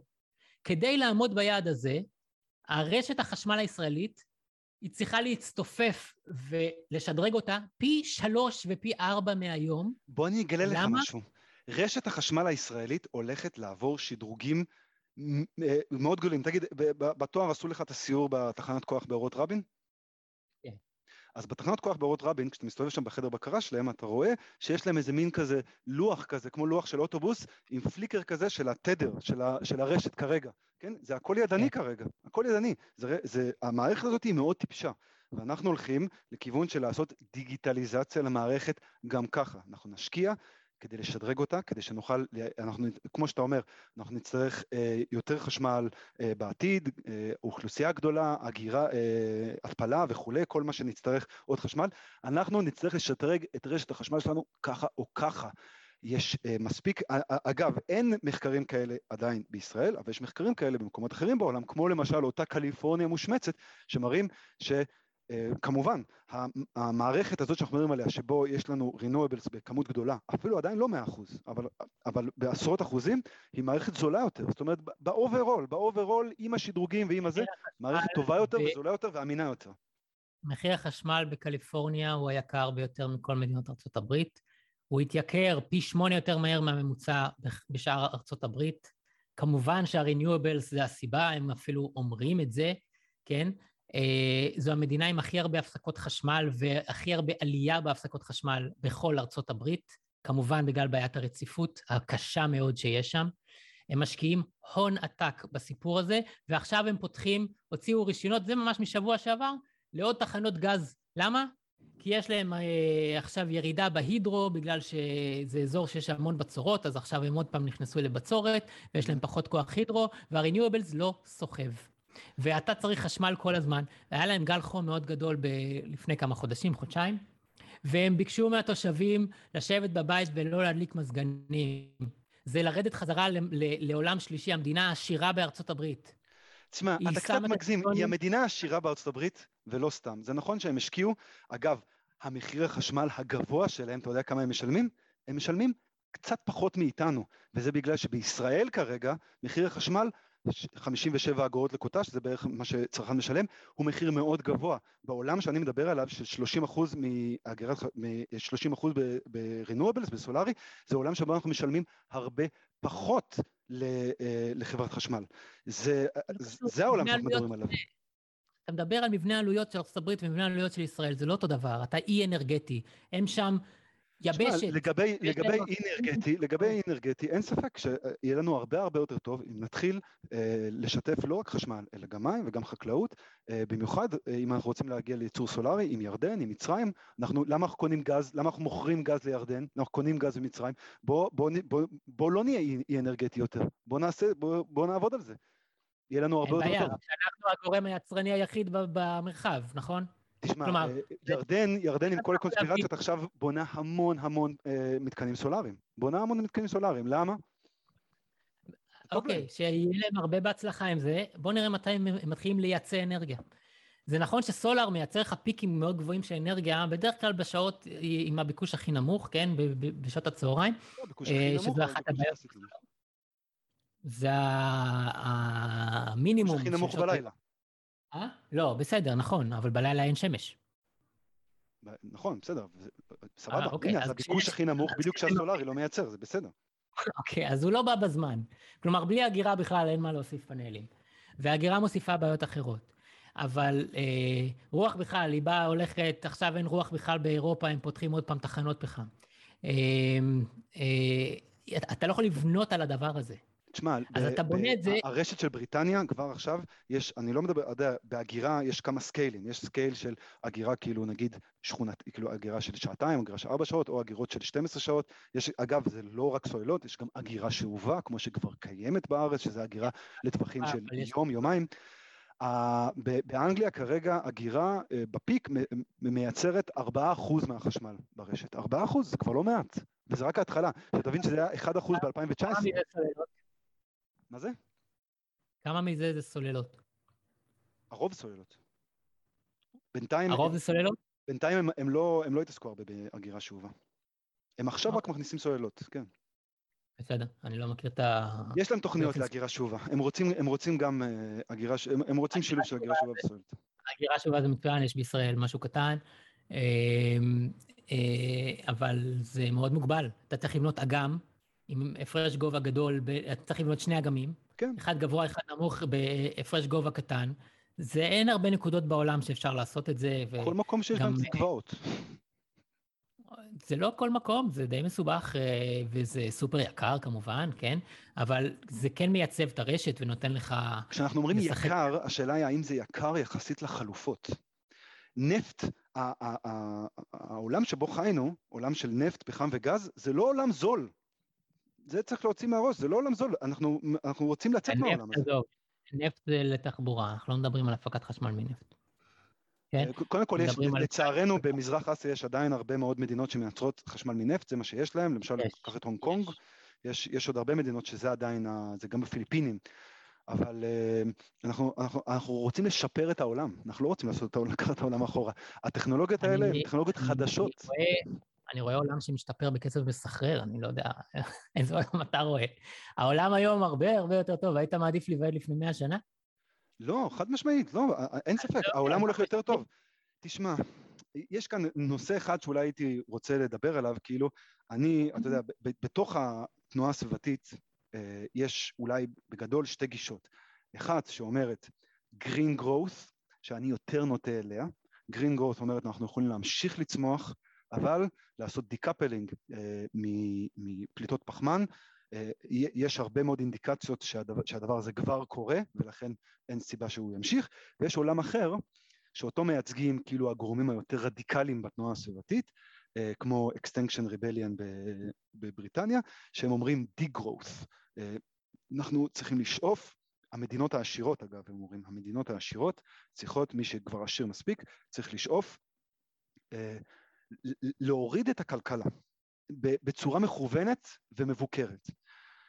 אני, אני אגב, אני לא חושב, אני, יש בזה דברים מאוד מעניינים בנושא הזה, אני לא חושב שזה מופרך, אני אישית נוטה יותר לכיוון green growth, אני רואה את זה קורה, אני חושב שישראל ספציפית ממוקמת במקום שהוא גם מאוד מאוד רגיש לשינוי האקלים, וגם uh, במקום שהוא, יש לו, uh, כאילו יש, יש כאן הזדמנות אה, לעבור אולי, המדינה שיש לה יכולת לעבור אולי הכי מהר, זה לא סתם אגב, מה, מה הקשר בין ישראל, קליפורניה ודרום אוסטרליה? אה, שלושתם מקומות חמים, מקומות חמים, מקומות שלא צריכים קירור, מקומות שיש להם, אה, ומקומות שיש, הפוטנציאל הסולארי הוא מאוד גבוה, הרי פאנל סולארי בגרמניה מייצר שליש מהחשמל שהוא מייצר בישראל, שנתי. אז ישראל היא דווקא במיקום מאוד טוב לזה. אוקיי, מה ההבדל בין ישראל, קליפורניה, דרום אוסטרליה וגרמניה? מה, מה ההבדל? גרמניה קר. לא, זה לא ההבדל שאני מתכוון. אז מה? ישראל היא אי אנרגטי. זה ההבדל. עכשיו, אם אתה רוצה איכשהו לרבע את המעגל, אי אנרגטי, כמה, כמה חשמל בריטניה קונה, או כמה חשמל צרפת מוכרת מהאחוז שהיא מייצרת? זה לא משנה. אי אנרגטי שתבין, אנחנו מדברים כאן על אחוזים בודדים, בין 4 ל-5 אחוז. זה את הנקודה. כן. כשהרניואבלס של קליפורניה מפסיקים לעבוד, היא מביאה חשמל מאוד ביוקר מאריזונה או מאיזשהו גריד שצמוד אליה, שיש לו חשמל עודף מהייצור בדרך כלל הפוסילי שלהם. אה, כשחסר לגרמניה, אז היא לוקחת את החשמל הגרעיני מצרפת, או את החשמל של הפחם מפולין, או את הגרעין של שוודיה, או את ה hydro של נורבגיה, אה, וזה הכל grid ים שהם מחוברים והם יכולים למתן את בעיית חוסר הרציפות. באוסטרליה, אז יש את אזור דרום אוסטרליה, את ניו סאות' ווילס, אזורים שהלכו full retard שם על ה-renewables, אה, והם גם מחוברים לרשתות של ה state ים האחרים, שהרוב לא הלכו עד כדי כך על renewables, וכשחסר הם יודעים להביא חשמל ממקום אחר.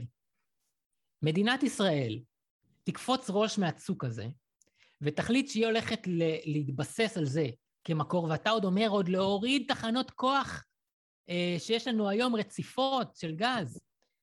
מה, מאיפה אנחנו? החשמל מעזה, מסוריה, מאיפה נייצב את הרשת שלנו? אני, מאיפה? אני, יש לי שתי שאלות אליך. מדינת כן. טקסס, מה אחוז החשמל שמיוצר שם מאנרגיה מתחדשת? לדעתי זה קרוב ל-20, אני, לא, אני לא יודע בדיוק. ומה, הם מטורללים? הם עשו טעות מאוד מאוד קשה בטקסס, בוודאי, והם אכלו אותה באיזשהו אירוע קיצון אה, כן, שהיה זה, בחור. זה, סלח לי שאני שוב שולף את אה, אה, מילת הקונספירציה, אבל להגיד שהאירוע קיצון, וזה אירוע שאני למדתי בגלל שעשיתי עבודה לחברת החשמל הסקוטית, להגיד שהאירוע הקיצון הזה היה בגלל תחנות הרוח, זה קשקוש גמור, מוכח. תבדוק את זה. קשקוש גמור. הבעיה שהיה להם, הביג פריז שהיה להם בפברואר השנה, אה, נבעה. כן. מתחנות הגז, דווקא הם היו הרבה הרבה יותר וולנרביליות אה, לקור העז שהיה שם, זה לא היה בגלל הטורבינות רוח, הם בונים טורבינות רוח בגלל שזה טוב להם. כמה חשמל קליפורניה קונה שנתי באחוזים מהמדינות השכנות? שלוש אחוז. אוקיי, עכשיו, אז אני לא אומר, אני, אין לי ספק שאם לא נתחבר לרשתות חשמל באזור, לרשתות חשמל של מצרים או לרשתות חשמל של ירדן, או בעתיד, אני מקווה שנוכל גם לעשות שלום עם מדינות אחרות, הרי אנחנו מדברים כאן על העתיד, על 2050. אה, אין לי ספפק, לא נוכל להגיע ל-100% מתחדשת, אני מסכים איתך. בלי לשתף את החשמל שלנו, ובתקווה גם מים ו- ודברים אחרים, לא נוכל. אבל, אה, אבל 30 אחוז... לא, לא נגיע ל-30 גם אם מאוד נרצה, כן? זה לא אני אומר, זה אומרים אה, אנשי המקצוע במשרד התפקיד. התשתיות, אנשים יש. שגם כתבו את הדוח על השלושים. יש ויש. אומרים, אוקיי, גם במשרד התשתיות יש ויש. אוקיי, בסדר. אני מדבר, אה, אתה יודע, מה שאני שומע מהבכירים ביותר, אוקיי? אנשים שכתבו את הדוח על ה-30 אחוז אומרים כן, אוקיי, ביקשו ממני 30, אז זה הדוח, וזה מה שיצא, אבל זה לא יהיה. והם לא אנשים אה, מהגישה שלי, הם פשוט אנשי מקצוע שמבינים בחשמל ותשתיות. תשמע, אה, העובדה היא באמת שישראל כאילו התחייבה בקטע סביבתי לעשרה אחוז, והרי לא הגיעה, בפועל באזור השש. ארמונות בחול, כל אחד יכול להתחייב, גם, אה, גם סין התחייבה, אוקיי? הסיבה... אז מה, מישהו מאמין להתחייבויות האלה? לא, סבבה. אז אני אומר, לא התחייבו, למה? בעיקר בגלל שהטכנולוגיה לקחה לה גם יותר זמן להבשיל, ובמיוחד הסיפור הזה של להבין מה צריך לעשות, איך אפשר לעשות, והמחירים שירדו. עכשיו אנחנו בעולם אחר, אנחנו בעולם אחר, המחירים אה, יורדים, המחירים כבר ירדו פלאים וממשיכים לרדת פלאים, ואנחנו מבינים יותר מה זה דורש מרשת ההולכה. מה? כל מדינה, כל מדינה שילבה באנרגיות מתחדשות, תרד, אני אגיד אוקיי, כי אצלי הערך החברתי של העניים שצריכים לשלם חשבון חשמל, הוא מעל הערך של אה, להפחית פליטות פחמן. הוא הרבה מעל הערך הזה. אוקיי. נו, אבל אתה מסתכל על כל אירופה, שהם כבר באחוזים מאוד גבוהים. אה, אה, אני לא מוכן... אירופה זה 30, אירופה זה 30 אחוז ו-40 אחוז אנרגיה מתחדשת. אירופה זה כבר 30 ו-40 אחוז אנרגיה מתחדשת. אתה מדבר על capacity או אתה מדבר על הפקה בפועל? הפקה בפועל. של מה? של renewables? כן, אתה יודע מה, אה, אה, טורבינות רוח, טורבינות רוח בגרמניה זה 50 אחוז, אבל לא, זה נגיד לא דוגמה. גרמניה עם הרכיב הכי גבוה. אבל, אבל בריטניה, אומר, בריטניה 30 אחוז, בריטניה 30 אחוז. בגרמניה שהיא מובילה את המחנה, renewables... לא מובילה את המחנה, היא, היא, היא בעייתית מאוד, אבל דנמרק היא מובילה את המחנה, בריטניה היא מובילה את המחנה, צרפת, שרוב החשמל שם זה גרעין ורוח, גרעין ורוח, יפה מאוד. שזה solar, בסדר, ו hydro, כן, אוקיי. אה, אם אתה תראה לי דוגמה של מדינה, כן, שהוסיפה renewables ומחיר החשמל לא זינק, ואין לה בעיות של חוסר יציבות ברשת החשמל כתוצאה מזה, כן, שהיא צריכה לעשות לזה אה, אה, mitigation עם, אה, עם, עם, עם הגריד השכן, או שהיא צריכה להפעיל כל הזמן את התחנות פחם שהיא עשה להם הדממה וכו' וכו', אני אגיד לך, אוקיי, יש לך כאן משהו שיכול לעבוד בסקייל, אני מוכן בזהירות לטבול את האצבע. אני לא מוכן עם, ה, עם הרווחה של מדינת ישראל, שיש פה אנשים שמתקשים לשלם תחת, את החשבון חשמל שלהם, כי כשיש אירוע חום הם צריכים את המזגן הזה, כן? וזה לא צחוק, זה לא לוקסוס. כשיש אירוע חום, אתה... הסולארי עובד הכי חזק. אנחנו רוצים להוריד את מחיר החשמל. אנחנו משלמים כן, מחיר חשמל מאוד גבוה. היה עכשיו אירוע חום בקליפורניה וגם היה אירוע חום בניו יורק. הוציאו הודעות לציבור, אל תדליקו מזגנים. זה מה שאמרו לציבור שלהם. המדינה הכי עשירה בעולם, ועם הסטייטים הכי מתקדמים והכי עשירים שלהם. זה מה שהם אמרו. וזה על רכיב זערורי מה, מה, מההפקה שלהם, 20 אחוז. והם הגיעו למצב הזה שאנשים בגל חום קיצוני, והם לא ערוכים כמו בישראל, שלבעם העני ביותר יש מזגן בכל חדר. שם אין להם את זה עדיין. והם ישבו שם ומתו להם תינוקות בגל חום. כי לא היה חשמל. העשירים, העשירים הפעילו לא, רגע, זה קטע שהוא חשוב לי, ועל זה אני נלחם. הפתרונות האלו שנשמעים טוב, מי משלם את המחיר בסוף? שמחיר החשמל מוכפל תוך עשור, כמו שהיה לגרמנים וכמו שהיה לדנים, ו- וכמו שקורה בכל מקום שהולך והולך חד. חד משמעית, המחשבה... אני לא מוכן עבור... המחשבה בפעולת הגמיל, המחשבה בפעולת אקלים חייבת להיות על השכבות החלשות. חד משמעית. לא רק וזה, זה, אני וזה מה שכולם יודעים. לא, זה, להגיד לא, שלא מדברים על זה כל הזמן, זה קצת קונספירציה. על זה מדובר אני, כל הזמן. אני רוצה שיורידו את מחיר החשמל. מחיר החשמל הוא משפיע על כל הקוסט של כל דבר במשק פה. אי אפשר לעשות שום דבר בלי אנרגיה, אנחנו אי אנרגטי, תורידו את מחיר החשמל עוד, כי זה הרכיב שהעניים אה, הכי משפיע על איכות החיים שלהם. ואם אתה רוצה עכשיו, אם אתה רוצה עכשיו, בשביל כל מיני יעדים אקלימיים, שישראל אין לה שום משמעות אקלימית, אפס משמעות אקלימית, לא משנה מה תעשה פה בכלל. אז זה, הכל, הכל virtue signaling ענק ברמת המדינה, תשמע. שאין לו שום חשיבות.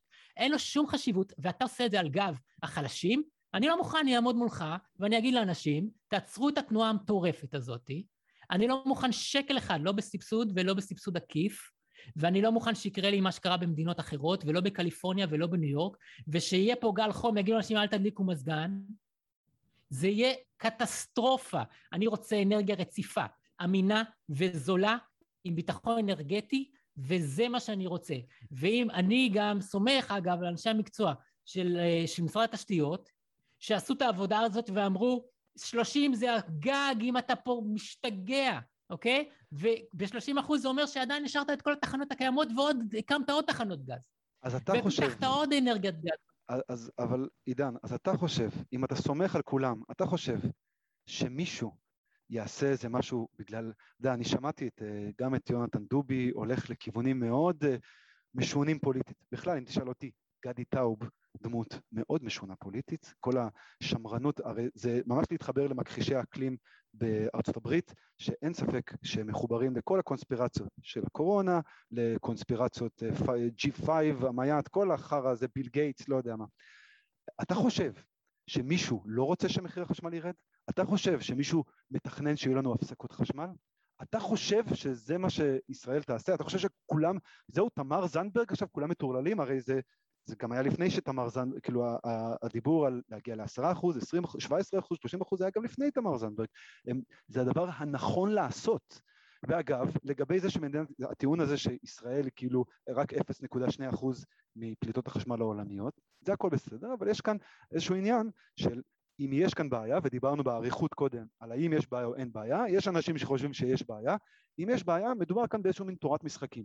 כל אחד צריך אה, לעשות משהו, אחרת לא יהיה שום תמריץ, לא לקטנות ולא לגדולות, גם לעשות משהו. וכמו שאמרתי, ישראל דווקא ממוקמת במקום טוב לעשות משהו, ויש כאן, אה, אה, להפך, מבחינה כלכלית, אתה יודע שתחום ה, מה שנקרא climate tech רק מתפתח בישראל, יש אנשים שלמדו איתנו שעובדים בזה, והם רוצים גם למכור טכנולוגיות כאלה בעולם.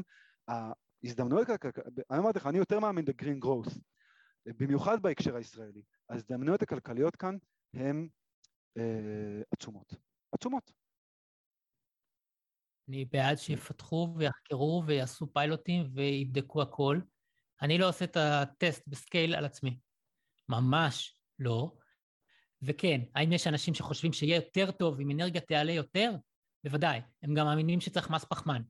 כי אז אנחנו נייקר באופן מלאכותי את האנרגיה, ואז אנחנו נעבור יותר לאנרגיות האלו. אפרופו מיסים עקיפים. אגב, מס, מס כן. פחמן, כן. זה לא וויליאם נורדהאוס?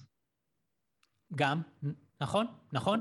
הוא בעד מס פחמן, אה, הוא בעד, הוא בעד, מה הקשר? מה הקשר? אני אגב, לא בעד מס פחמן. אני לא, אני לא בעד שהעניים ישלמו על change, אני רוצה דווקא שהעשירים ישלמו על change. מעריך אותך על זה מאוד, מעריך אותך על זה מאוד.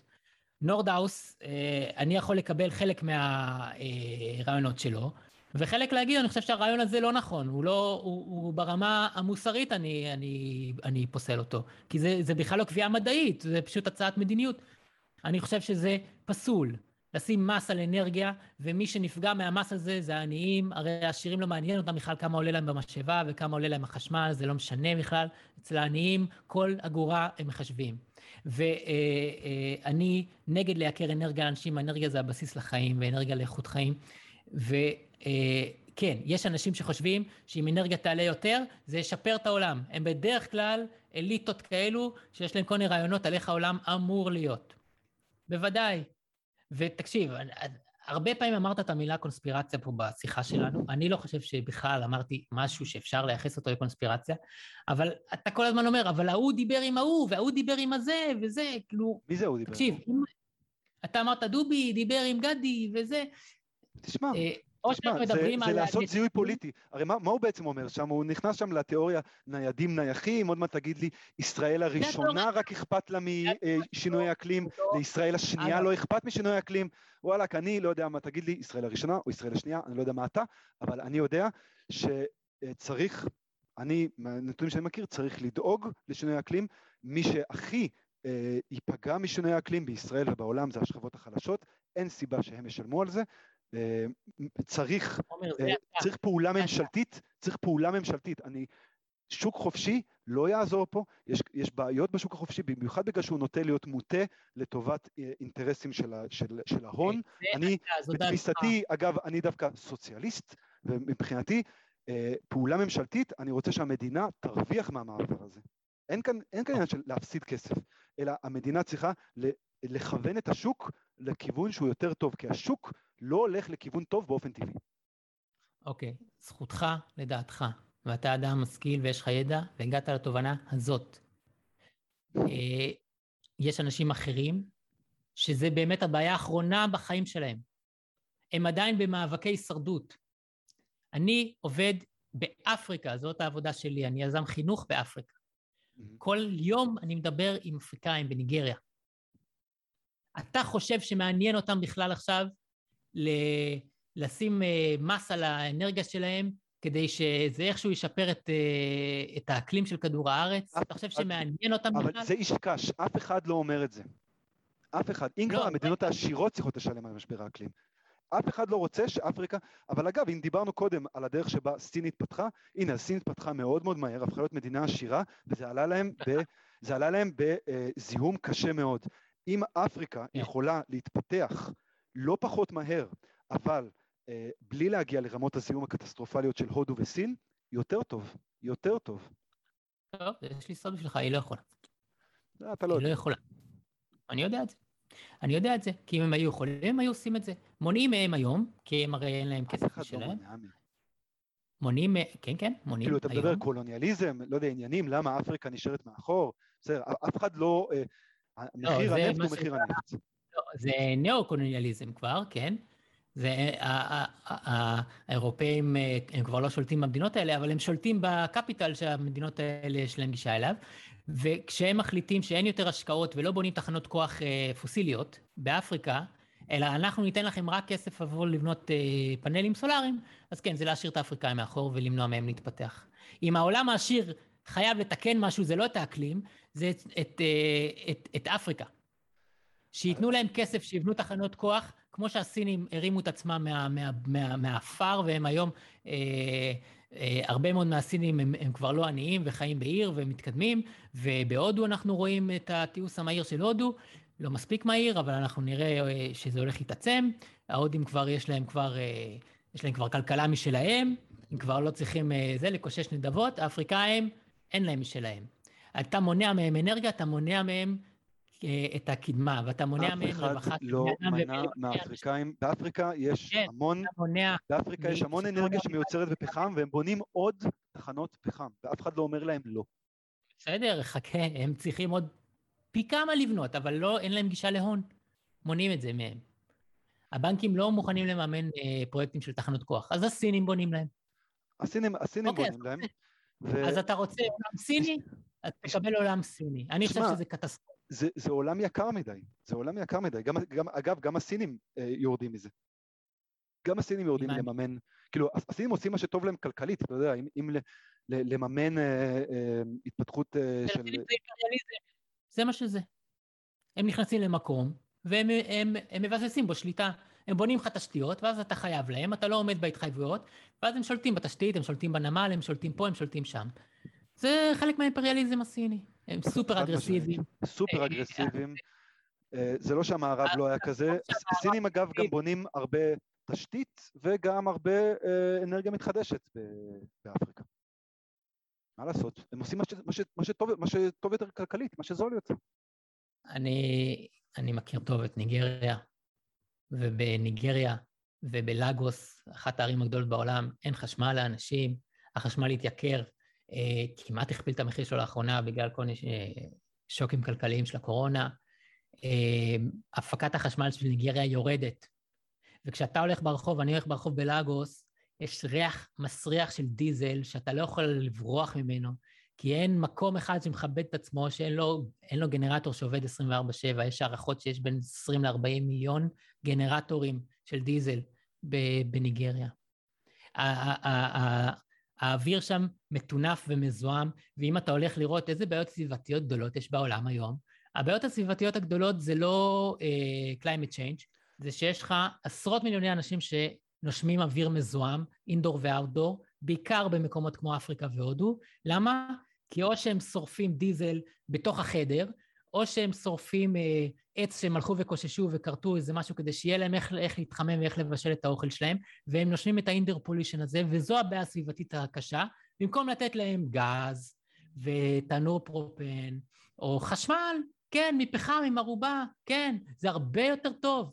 ואז אנשים, כשהם מתרוממים באיכות החיים, הם פתאום גם מתחילים בשלב מסוים לטפל בסביבה שלהם ולזרוק את הזבל שלהם בנהר, וככל שהפיתוח האנושי עולה, איכות הסביבה וה, והרמה של התשומת לב שאנחנו נותנים לסביבה ברגולציה ובלנקות אותה, עולה. אנחנו אה, עושים עכשיו בדיוק את ההפך, וכשאתה מנסה לחנוק פיתוח כלכלי במקומות כמו אפריקה, ושם אני אומר את זה חד משמעית, המערב מונע התפתחות ותיעוץ של אפריקה, בכך שהוא שולט בברז של ההון. וזה מה שאנחנו עושים. וזורקים להם את הבדיחה הזאת של הפאנלים, לכו תשימו על עצמכם פאנלים, כאילו אתה יכול לטייס מדינה עם פאנלים סולאריים, אתה לא יכול. אתה בקושי יכול לעשות אה, אה, איזשהו גריד, אה, מיקרו-גריד לכפר, שיהיה איזה אור בלילה שהילד יכין שיעורים. אתה לא יכול. תשמע, האנשים האלה רוצים אה, אני, מפעלים. אני, אני לא מכיר את אפריקה, אבל אני מכיר את סין. סין בעזרת אמצעים לא דמוקרטיים, באמת התפתחה בקטע מטורף ב, ב, ב, בשני עשורים, הגיעה ממדינה ברמה אפריקאית למדינה ברמה, בסין היום יש גודל של אוכלוסייה שווה לארצות הברית שחי ברמה של ארצות הברית, ואז יש עוד גודל של אוכלוסייה שהוא uh, קצת יותר עני, אבל הקפיצה, הם, הם הוציאו בערך מיליארד איש מעוני גמור, המחיר הסביבתי של זה היה עצום, היה עצום. עכשיו, אפשר, האם יותר טוב להיות סיני מלהיות אפריקאי? נראה לי שאין ספק שיותר טוב להיות סיני מלהיות אפריקאי. עכשיו השאלה היא, אבל, אה, מה, מה, מה זו שאלה שכמובן האפריקאים צריכים לשאול, לשאול את עצמם, ואגב, אם, אם אתה טוען שכאילו המערב מתנכל לאפריקה, אני לא, לא אסכים לזה, אני לא בטוח שזה אני יכול להגיד לך ככה, גם מישהו ב-degrowth, מישהו כאילו הכי רדיקלי בעניין, למשל יש את ג'ייסון היקל, אה, שהוא ידוע מה London School of Economics, מוביל דעה בתחום הזה, הוא אומר חד משמעית, המדינות העשירות צריכות לשלם על משבר האקלים, לא, אה, לא לבוא בדרישות למדינות העניות, לא לבוא בדרישות למדינות העניות, להפך. עכשיו אנחנו נכנסים לנושא שאני הכי אוהב. עלות כן, תועלת. וגם, ונראה לי שזה גם הנושא האחרון. אוקיי, בסדר, כן. בשמחה. כמה יעלה לעשות, אה, להגיע ליעד של אה, דיקרבוניזציה אה, עד 2050? אמ, שזה אמור, לעמוד, שזה אמור להביא אותנו לעמידה ביעד של לא לעבור את השתי תשמע, את, את מה שהיה לגבי עלות תועלת, אני כבר מבחינתי אמרתי. העלות תועלת של חשמל שמגיע מאמצעים, מאמצעים מתחדשים היא, היא טובה יותר, העולם הזה הוא טוב יותר. אני, אני מסכים כאן עם וויליאם, וויליאם נורדהאוס, אני מסכים שאולי צריך לחשוב, כאילו, יכול להיות באמת שכל ה alarmism שהיה לגבי אה, עכשיו לדפוק את הכי decarbonization כדי כאילו להתחמק לגמרי משינוי אקלים היה לא ריאלי מלכתחילה, אבל אין ספק ממה שאני מכיר בקהילה המדעית, שאנחנו לא, שאנחנו יכולים להביא את זה לקטסטרופה, אנחנו צריכים לשמור את זה איפשהו. לא, אבל פה חשוב המספרים. תשמע, אם, אם, אם אתה מדבר על הפגיעה ב-GDP, אז הפגיעה ב-GDP, אני מכיר את זה שההערכות הן מאוד משתנות, יש רק אחוזים מסוימים מה-GDP, יש אחוזים גדולים יותר. אני יכול להגיד לך שהתוכנית של ביידן, אה, שזה בערך עכשיו טריליון דולר בשנה, אז טריליון דולר בשנה מבחינת האחוז של ה-GDP האמריקאי הוא אחוז אחד, אה, לא. אולי אפילו שתיים. לא, הוא לא. ולא הכל שם זה לאקלים אפילו. זאת אומרת ש... אוקיי, okay, זה הרוב... השקעה, מבחינתי השקעה אה, אה, אקלימית, כל שקל שאתה שם על אקלים, אתה מקבל אותו חזרה. או שאתה מקבל אותו חזרה בזיהום אוויר מופחת, או שאתה אז מקבל... אז זה ההשקעה הכי גרועה שאתה יכול לעשות מבחינת מדיניות אה, מי, מי עשה? אני, אני מכיר מחקרים אחרים. אוקיי, טוב, אז בסדר. לטובת אה, הקוהרנטיות של הפודקאסט, לא, לא נצלול עכשיו למחילה בדיוק, מי אמר ומה. אני כן רוצה אבל להגיד מספר מספרים, אוקיי? אמ, התחזית שהיא בתוך ה-IPCC אה, האחרון של אה, AR5, והיה דוח מיוחד שיצא ב-2018 שספציפי דיבר על 1.5 סלסיוס, נכון? אמ, אלו הדוחות המלאים הגדולים האחרונים שראינו. הדוח האחרון, ה-AR6, יצא בינתיים רק הפרק הראשון. הפרק של האימפקטס אה, יגיע כנראה ב-2022. אז אנחנו נדבר כרגע על הדוח הקודם. התחזית של אה, האימפקט לתוצר העולמי, כלומר כמה נזק אנחנו נספוג כתוצאה מההתחממות הגלובלית, הם עשו ניתוחים כאלה, בין היתר נורדאוס, הוא על זה הוא קיבל פרס נובל, והוא לא היחיד, אה, קיבלו אה, סליחה, לא קיבלו, אבל עוד קבוצות שעובדות על הבעיה המאוד מורכבת הזאת, המאוד גדולה הזאת, עשרות שנים, עם אה, מודלים כלכליים שמודדים השפעה על חקלאות, השפעה על הרבה מאוד דברים, מחלות טרופיות וכו', והם קימטו את זה עבור כל עלייה בטמפרטורה. בדוח האחרון, שאז RCP 8.5 היה אז הבונטון של ההתחממות הצפויה, אנחנו דיברנו על ארבע ומשהו מעלות. אמ, הנזק לתוצר בהתחממות של ארבע מעלות ב-2100, על פי מה שמופיע גם ב-IPCC, זה נזק של פחות מ-3% לתוצר העולמי במצטבר עד סוף המאה. כלומר, 80 שנה במצטבר יהיה 3% פחות ממה שאמור להיות. לא, 3%, אה, לא פחות ממה שאתה היום, אלא פחות ממה שאתה תהיה בסוף של ה-middle of the road, יש תרחישים שאתה הרבה יותר uh, משגשג, אבל התרחיש הסביר ביותר, גם לפי ה-UN, זה התרחיש שבו אתה בגרוף של 2% בשנה, שזה אומר שאתה תגיע ל... Uh, אתה תהיה פי 4.5 השיק, כלומר 450 אחוז התעשרות לאורך המאה ה-21, שמזה תוריד 3 אחוז, שזה מביא אותך ל-436 אחוז עשיר יותר, עם התרחיש התחממות החמור ביותר. עכשיו, אנחנו כבר מבינים שגם ה-IPCC עשה אה, סיבוב פרסה, והוא כבר לא מדבר על התרחיש החמור ביותר. היום אנחנו מדברים על תרחיש של שתי מעלות, שתי מעלות וחצי נגיד, והם עשו גם את החישובי אימפקט עבור 2.5 אחוז. אה, וזה אחוזים בודדים, זה שני אחוז, אחוז מהתוצר. יש מחקרים שאומרים בכלל, אתה תהיה ב, אה, ב, בפידבק חיובי. כלומר, כשהאקלים מתחמם וריכוז הפחמן דו-חמצני עולה, יש לך פידבקים חיוביים שהתפוקה החקלאית עולה וכו' וכו'. אה, אני כתבתי על זה פוסט ארוך מאוד, אנשים יכולים לחפש אותי ולמצוא ולקרוא על האימפקט הכלכלי. Mm-hmm. אני חושב, אני חושב ש... שמו לנו זוכי פרס נובל מול הפנים, חבר'ה, זאת העלות. ה-Worst case. גם זוכה פרס נובל נאבד... אומר, אנחנו צריכים אה, להשקיע כסף כדי לא להגיע למעל שתיים וחצי. צריך לא, לקרוא אותו, בדיוק מה שהוא אומר. כן, נכון, לקרוא בדיוק מה שהוא אומר.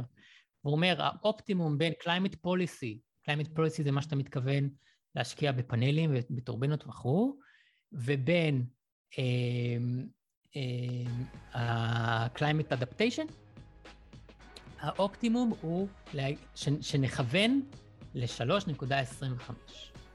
כלומר התחממות של 3.25, וזה האופטימום שבו ההפסד הוא הנמוך ביותר, אוקיי? וזה הפסד זערורי, אוקיי? שאם אתה פורס אותו פר שנה זה 0.0 משהו אחוז מהתוצר העולמי, אוקיי?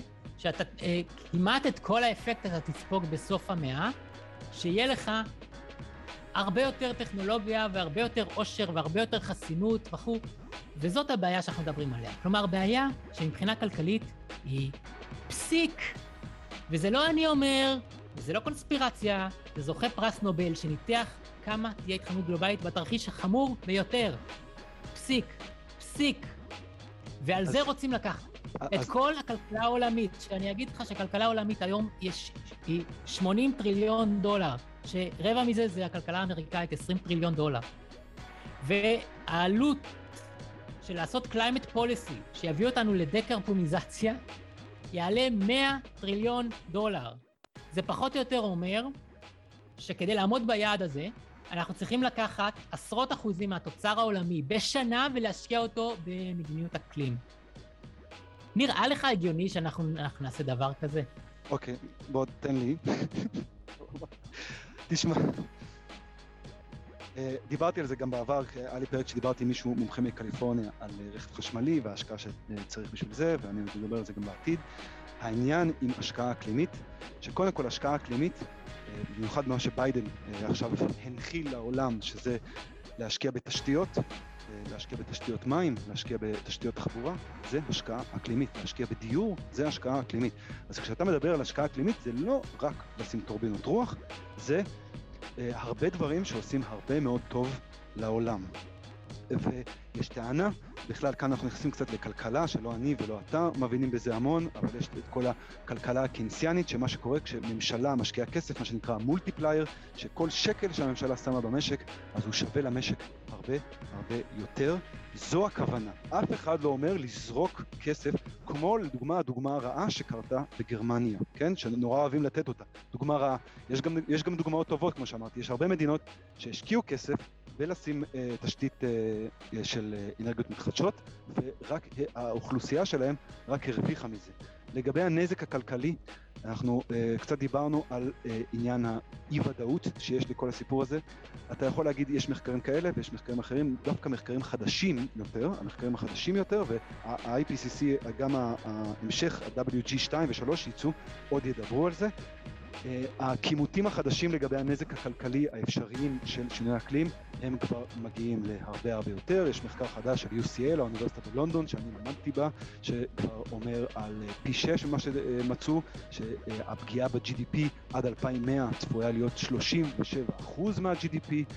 אמ, העניין הוא כאן, וזו עוד נקודה שלא נגענו בה, זה כמה, איך אתה מתנהג באי ודאות. הרי אתה לא באמת יודע כמה הטכנולוגיה תהיה, כמה נוכל להתגונן, ואז אה, אולי נוכל להימנע מהפגיעות. אתה גם לא יודע אם יש tipping point, אם מתישהו אה, בעצם האקלים פתאום כן יקפוץ מאיזה צוק. יש אה, איזשהו גורם מדעי שיתמוך ברעיון של ה tipping point?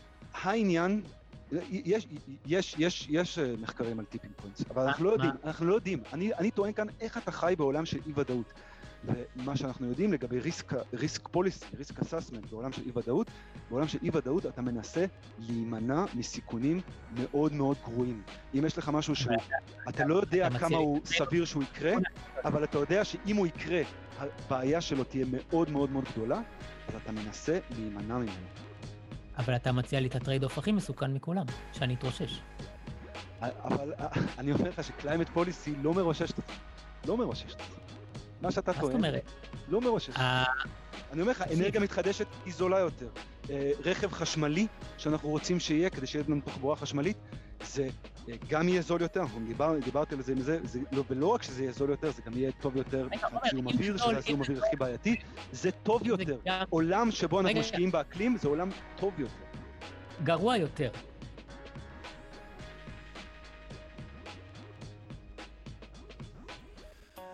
עד כאן עימות האקלים הגדול של פודקאסט האורבניסטים. הפרק הבא, שיהיה גם הפרק האחרון, לפחות לעת עתה, כן כן, יוצא להפסקה. אבל אה, בפרק האחרון חוזרים לנושא האהוב והחשוב, המטרו עם אחד המומחים הגדולים בעולם למידול תנועה, שהוא גם הכותב הראשי של דוח המטרו. זה הדוח שמצא תועלות אדירות בבניית מערכת מטרו בגוש דן. נדבר על רכבות, נדבר על מודלים של תנועה ומודלים כלכליים. מבטיח שיהיה מעניין מאוד.